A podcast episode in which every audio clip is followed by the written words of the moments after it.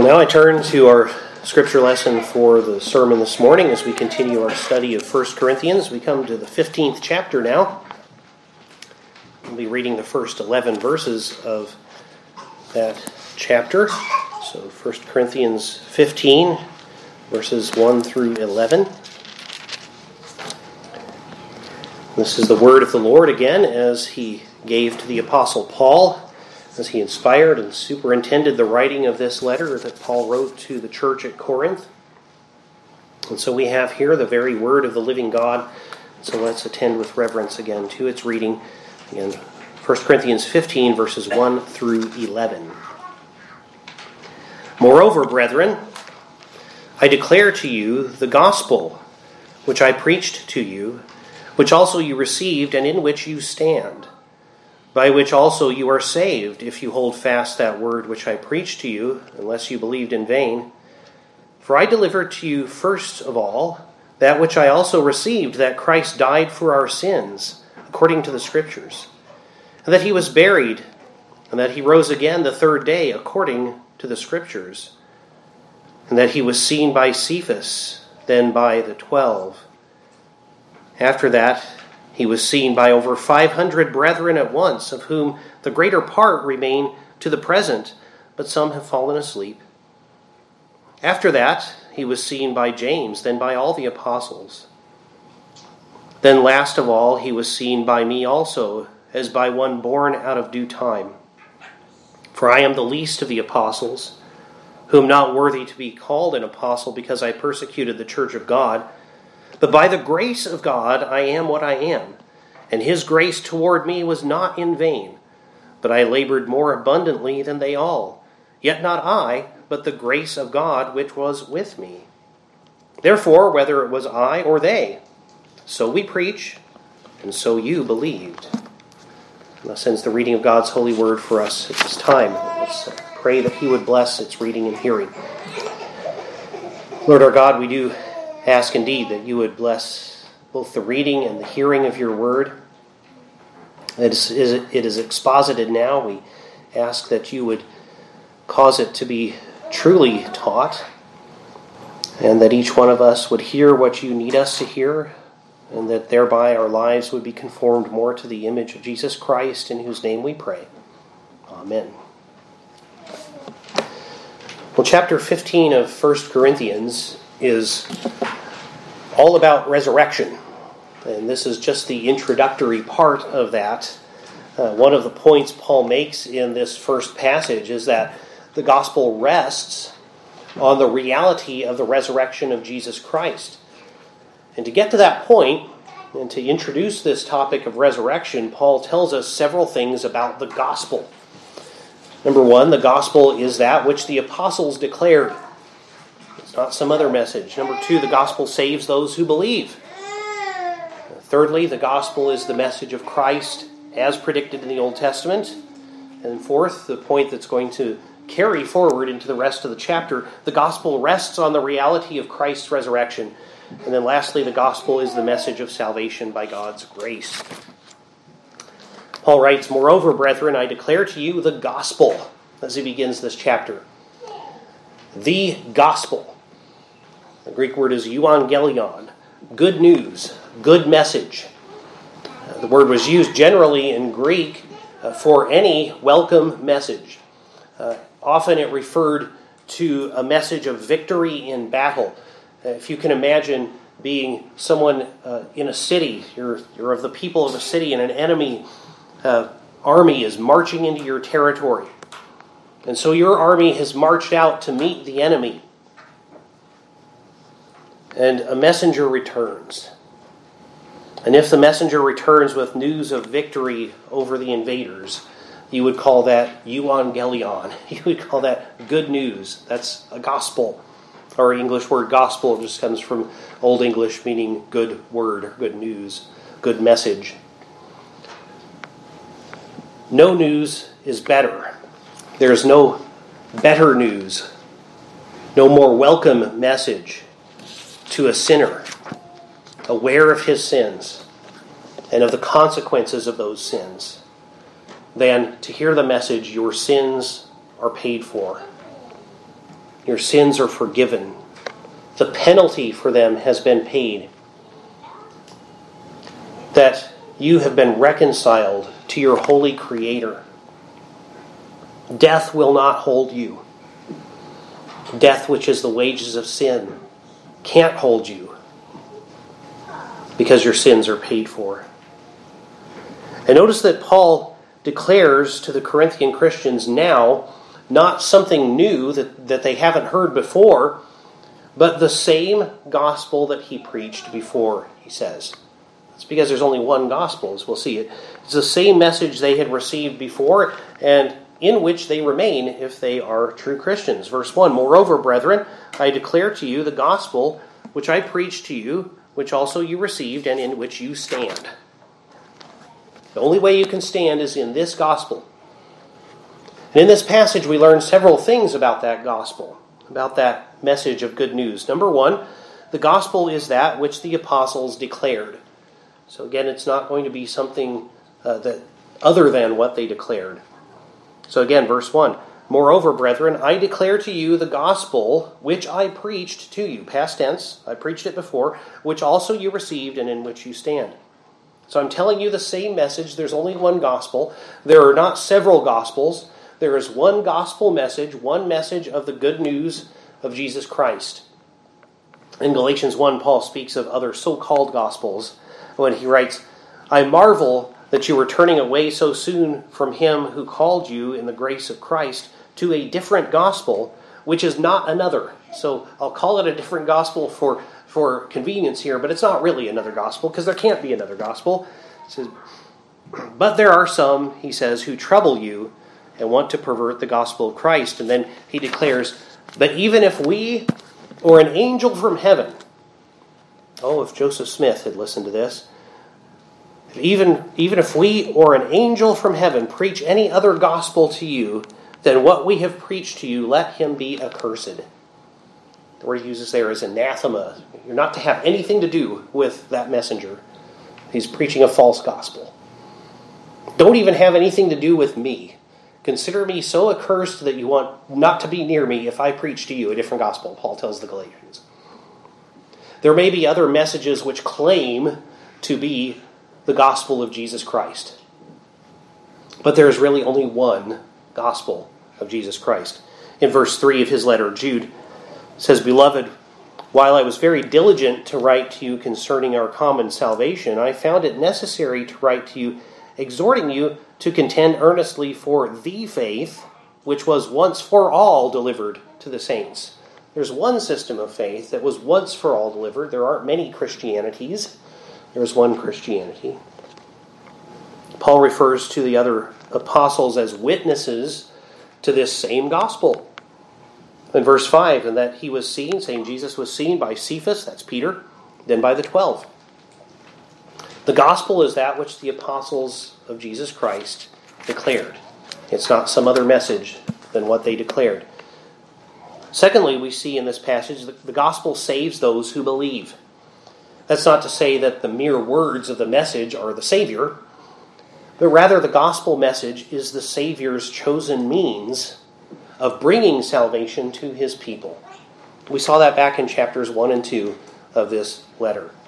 That while the world might think it's silly, the preaching of the cross of Christ is what actually saves those who are in Christ. Verse 2, he says here, By which, speaking of the gospel, by which you are saved, if you hold fast that word which I preached to you, unless you believed in vain.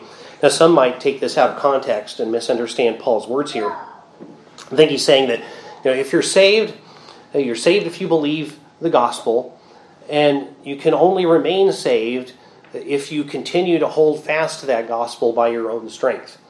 Uh, as if to say, a truly saved person could slip up and lose his or her salvation. Well, that's not actually what Paul's saying. We know our faith is something granted by God. Philippians 1:29 for to you, it has been granted on behalf of Christ not only to believe in him, but also to suffer for his sake. So the prerequisite there with the suffering is that you were granted to believe in the first place, and then also to suffer for his sake. But if it depended on me to keep my saving faith, I would fail, just as if it depended on me to generate the saving faith from within me, I would fail. But it depends on God, and God does not fail. If He grants that I believe, such belief will not cease. No, rather, Paul is pointing out two things here. For one, some people seem to believe, but they don't actually possess true saving faith. They're professing Christians, they're on the roll of the Corinthian church, right? But they may not actually believe. So he's saying that you stand in this gospel if you actually believe it, right? As in the parable of the sower, also known as the parable of the soils. As we see in one place it appears as Mark 4 1 through 20. There are those who seem to receive the word of God, but for whom that word is like seed which falls on rocky ground. Right? It, it does not really take deep root, it can't endure tribulation. Or it's like the seed which falls among the thorns. It, it may seem at first to take root, but it's choked out by earthly concerns. It didn't really live. Those in whom the word truly takes root will find that they bear fruit, as Jesus says, 30, 60, and 100 fold. And when tested, their faith will endure. 1 Peter 1 6 and 7. In this you greatly rejoice, though now for a little while, if need be, you have been grieved by various trials, that the genuineness of your faith, being much more precious than gold that perishes, though it is tested by fire, may be found to praise, honor, and glory at the revelation of Jesus Christ.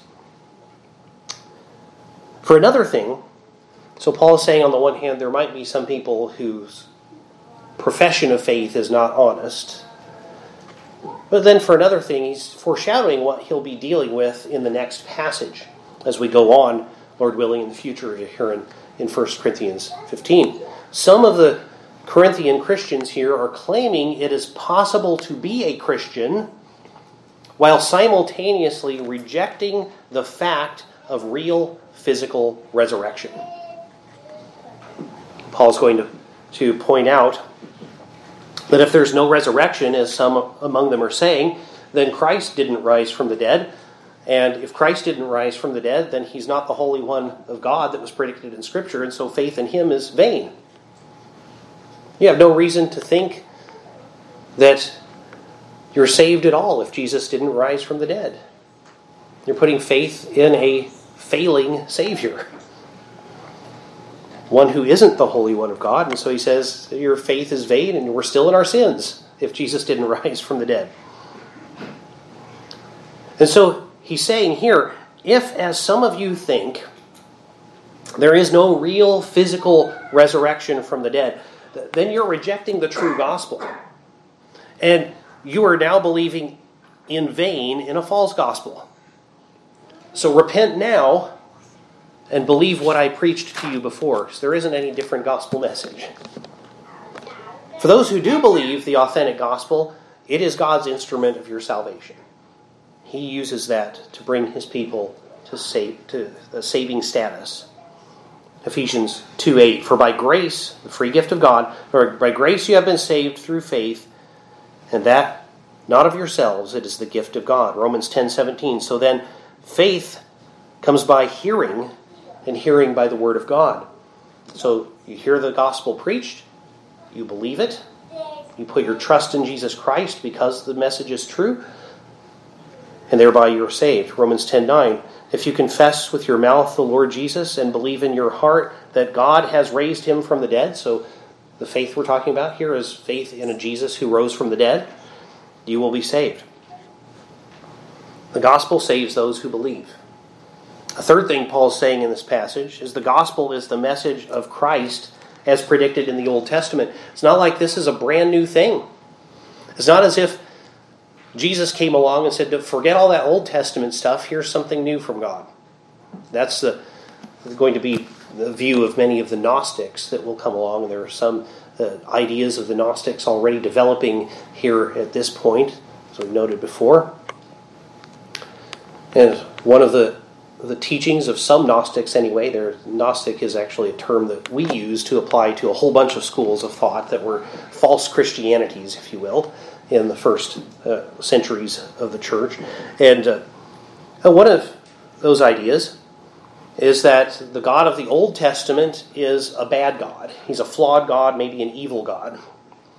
But the real good God who made him has now come to us in the person of Jesus to tell us what we really need to know. Uh, Paul's saying here, no, you can't detach the Old Testament from the New here. The gospel is the message of Christ that was predicted in the Old Testament. Jesus is the Old Testament God. Verses 3 and 4 For I delivered to you, first of all, that which I also received. So there he's saying, um, again, I, I'm not telling you some message I made up. I'm telling you the message that I received from Jesus himself. It says, What? That Christ died for our sins according to the Scriptures, and that he was buried, and that he rose again on the third day according to the Scriptures. Remember, the New Testament is just beginning to be written here. No, no gospel, not one of the four gospels, had yet been written when Paul wrote 1 Corinthians. He'd written Galatians and his letters to the Thessalonians, and that was about it. That's all that, that we know for sure was written of the New Testament when he wrote 1 Corinthians. So he's not talking here about how Jesus died and rose again according to Luke, right, or according to John or something. When he says according to the scriptures, he's talking about what we call the Old Testament. The message Paul received is a message of the fulfillment of Old Testament promises.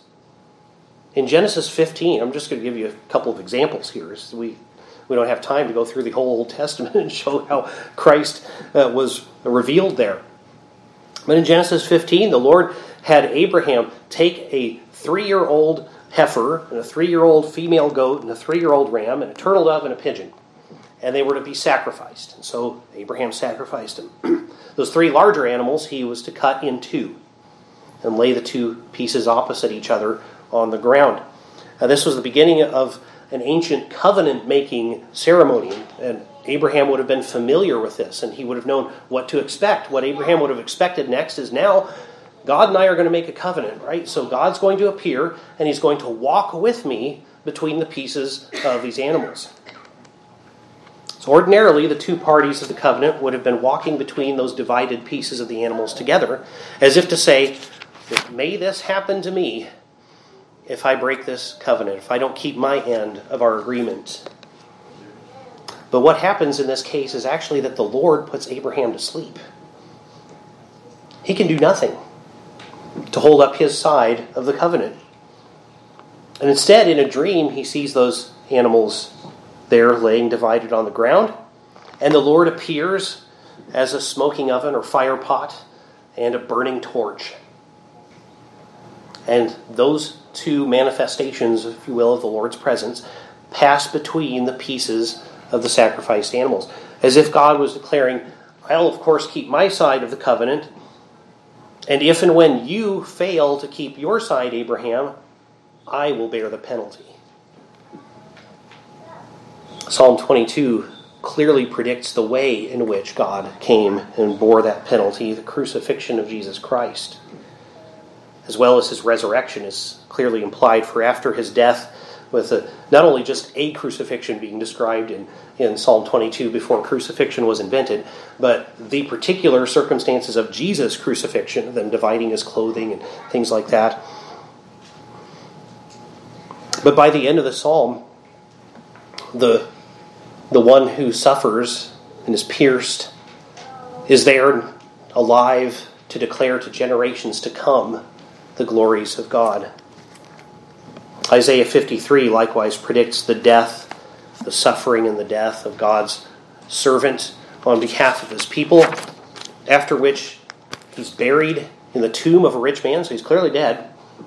And yet, then he's alive to see the results of his atoning work by the end of the chapter. Psalm 16:10 says, "For you will not leave my soul in Sheol, nor will you allow your holy one to see corruption." So, I won't rot in the grave. Of course, Jesus fulfills that. Indeed, the golden thread throughout the whole Old Testament is Christ. The gospel is the message of Christ as predicted in the Old Testament. And so Paul is saying these things happened just like the scriptures predicted. We'll have more opportunity to point out some of those as we make our way through this chapter, Lord willing. The fourth thing, though, we see here is the gospel rests on the reality of the resurrection of Jesus Christ. And that's something that Paul is going to make clear here because it's going to be really important for the things he's going to say uh, in the rest of the chapter. Verses 5 through 8. And that he was seen by Cephas, that's Peter. Cephas means rock in Aramaic, Peter means rock in Greek. Then by the twelve, after that, he was seen by over 500 brethren at once, of whom the greater part remain, though some have fallen asleep. After that, he was seen by James, then by all the apostles. Then, last of all, he was seen by me also as one born out of due time. Peter met the risen Christ, of course, we know, Luke 24 34. The disciples declare, The Lord is risen indeed and has appeared to Simon. So he appeared to Peter. John, or rather Luke 24 36 through 43, and John 20, verses 19 through 29. We don't have time to read all those passages, but they record his appearance to the rest of the apostles. Paul mentions more than 500 others who saw him all at one time. Apparently, here, John 20, verses 11 through 18 tell us that he appeared to Mary Magdalene.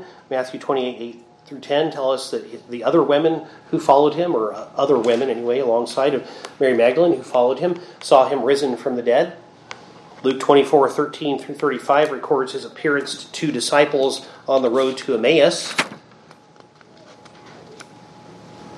He also appeared to his brother James John tells us in John 7 5, for even his brothers did not believe in him. So prior to his death and resurrection, his brothers didn't believe. But after he rose from the dead and appeared to his brother James, I'm sure James believed then. We know for a fact that at least three of his brothers believed because they became leaders in the early church James, Simeon, and Jude. Three brothers of Jesus. Two of them wrote letters in the New Testament. Most of those witnesses were still alive when Paul wrote 1 Corinthians. The Corinthians could go ask them. Well, how foolish would Paul be to say, say, yeah, look at all these witnesses to the resurrection of Jesus when he knew full well that the, the Corinthians could go and ask them and they'd say, no, we didn't see that.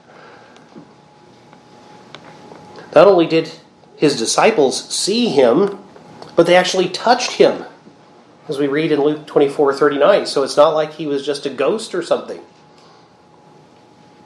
Jesus really and truly physically rose from the dead, he was bodily there.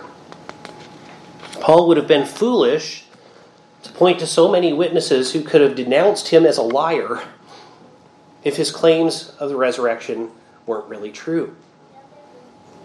As one born late, Jesus appeared to Paul himself, much later than he appeared to all these others. Paul knew Jesus had risen from the dead, he had met him. And as he says in verse 9, he persecuted the church until then. Why would he have quit doing that if he didn't really believe? And why would he believe if he hadn't been met by the risen Jesus? In Romans 1 4, Paul writes that the resurrection proves that Christ is who he claimed to be, the Son of God. He says that according to the flesh, he was the Son of David, but by his resurrection, he was declared to be the Son of God. It proves Jesus accomplished. The resurrection proves that Jesus accomplished what he came to accomplish. As we saw a few minutes ago in Romans 10 9, we have to believe that Jesus rose from the dead in order to be saved. The gospel rests on the reality of the resurrection of Jesus Christ, and uh, we'll hear a lot more about that as we go forward in this chapter. But then our fifth point for this morning is the gospel is the message of salvation by God's grace. Verses 9 through 11 For I am the least of the apostles, who am not worthy to be called an apostle, because I persecuted the church of God. But by the grace of God, I am what I am. And his grace toward me was not in vain, but I labored more abundantly than they all, not I, but the grace of God which was with me.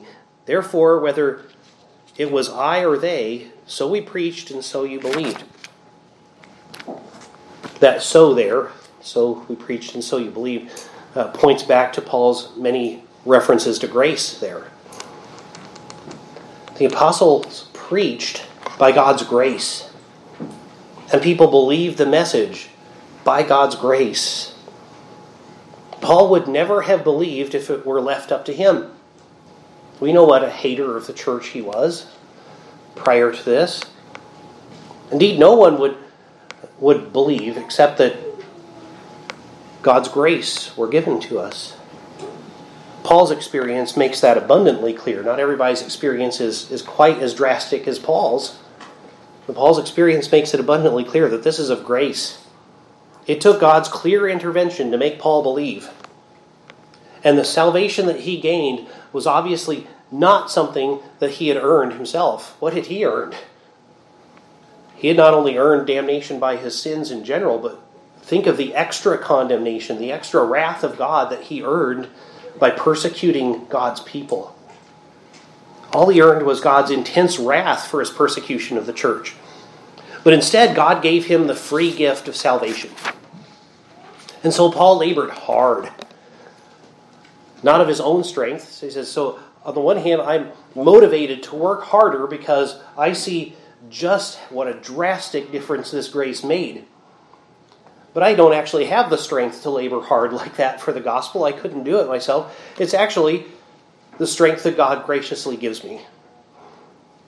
So, by that same grace of God that brought Paul to faith and that gave Paul the strength to do the things, the extraordinary things that he did in the service to Christ and in bringing that gospel to other people, by that same grace of God, the Corinthians also believed the gospel that Paul and the other apostles preached. So we preached, and so you believed. The gospel is the message of salvation by God's grace. Is that the gospel you believe? Do you believe the one true gospel, not some other gospel, so called, but the one true gospel as presented in these scriptures?